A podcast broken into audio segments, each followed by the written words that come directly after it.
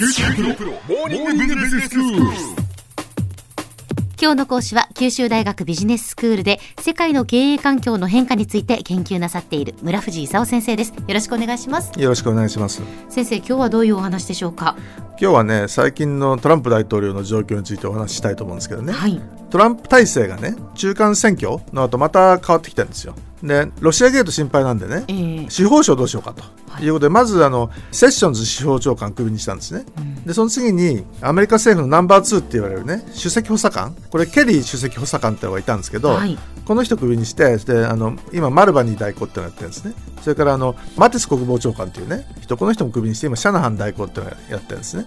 でそういう意味じゃそのケリーさんとマティスさんっていうのがトランプ大統領にものを言えるというあの数少ない人だだったんでね。はい。いよいよ裸の王様になって誰も何も言えなくなったと。いうことであの心配が増してると。えーでロシアゲートもねしょうもない話がさらに連続してるということでモラー特別検察官がそろそろ報告書を出すところなんでね。これ司法省に出すんですけども場合によっては弾劾手続きに入るかもしれないと。ただ下院は民主党が握ってるんだけどもあの上院は共和党が多数なんでね、えーまあ、簡単にはいかんと。うん。でそんな中でマナフォート元選対委員長ってのはこの間あの実刑判決が出たところなんですね。はい。でマイケル・コーエン元顧問あの顧問弁護士がね今いろいろおしゃべりしてるところでね。えーで特にあの元ポルノ女優のうん。トランプ愛人に対する口止め料支払いにトランプがが深く関わってるとはい。いうあたりをいろいろおしゃべりしてるところなんですね、うん。まあでもこれあの今始まった話じゃなくて前からずっと延々と言ってる話なんですけどね。えーで移民の入国を阻止すると。アメリカとそのメキシコの国境にねうん。壁を作ると、はい。でこれで57億ドル要求したところをうん民主党とその共和党の合意は13.8億ドルというあの要求に比べてとてもちっちゃい額しか予算として認めなかったんですよ。えーそれでトランプは何したかっていうと非常事態宣言っていうのを出してね。はいはい。非常事態なんだから国防予算を使うぞと。うん。言ってそれでその民主党がそれは違憲であるとうん。言ってちょっと紛争になり始めてるところなんですけど、で今回あの2020年度予算っていうのがもうすぐ審議されるところなんですけどこれでももう86億ドルくらい要求してるとかね。まだこの戦いが継続してるという状況ですよね。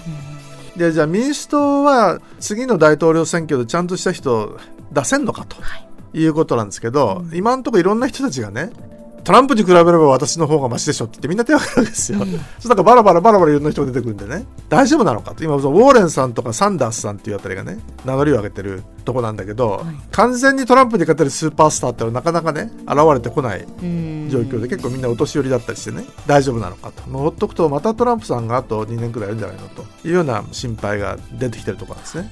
でまあ対立軸をとりあえず明らかにしなきゃいかんと。えーいうことで民主党ですからどっちかっていうと共和党がちっちゃな政府で民主党が大きな政府なんでねいろいろ社会保障充実しようみたいなねことを言ってるんですけどアメリカの政府って結構社会保障費とかその国防費の増大でね大変なことになってねいよいよ赤字の増えそうな見込み。でこんな中で民主党を勝たせちゃうのもこの際まずいかもと。いうどっちに転んでもまずい状況にね話が進みつつあったとですか？でアメリカのその外交防衛関係なんですけどね。えーハイパーソニック兵器って知ってます？何ですか？そのハイパーソニック兵器って。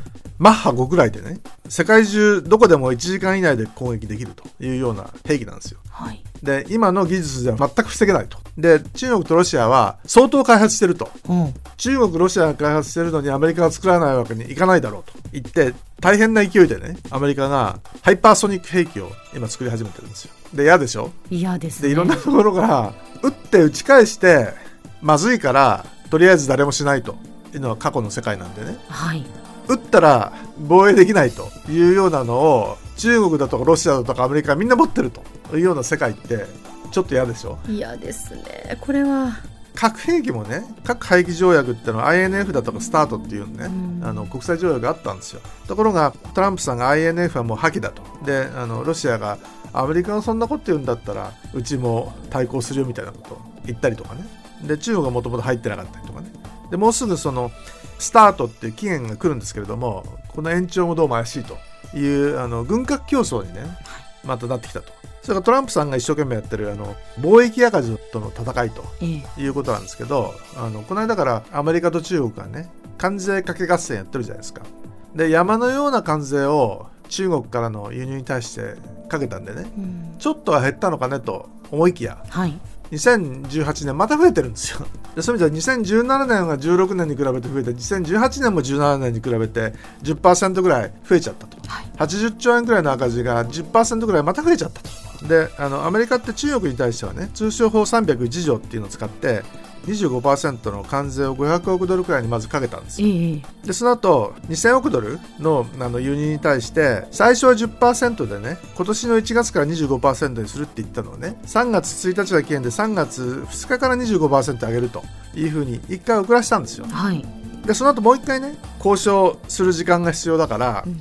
一つくらい遅らすわという話になってるのが現状でねで今言ってるのは3月末とか4月初めくらいにトップ会談をやりますと。はい、トランプと習近平のトップ会談でね合意できればよしと。合意できなければ25%に上げると。いうのがその現状ですよねで合意できるようなできないようなね。中身についてはかなりその中国もあの経済の発展がかなり止まりつつあるんでね。ええ。かなり合意しようとしてる一方でね、合意したら今までのその25%関税だとかね。全部元に戻してやめようよというふうに中国が言ってるにもかかわらずアメリカはせっかく上げたんだからもう上げたままにしとくみたいなことを言ってね。うん。でそこでなんか話がついてないと。いうことこれからあの3月末4月初めのトップ会談に向けてねどうなるのかこれなんかちょっと一番注目点という状況ですね。では先生今日のまとめをお願いしますあのケリー首席補佐官とかマティス国防長官がいなくなっちゃったっていうことでもうトランプ大統領に歯止め役なしという裸の王様状況ですね。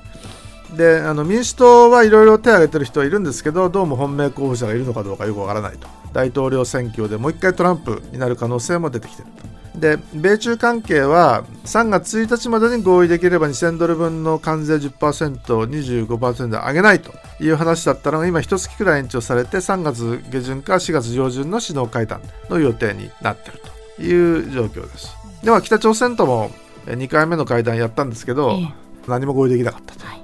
ということですね今日の講師は九州大学ビジネススクールで世界の経営環境の変化について研究なさっている村藤勲先生でした。どうもありがとうございました。ありがとうございました。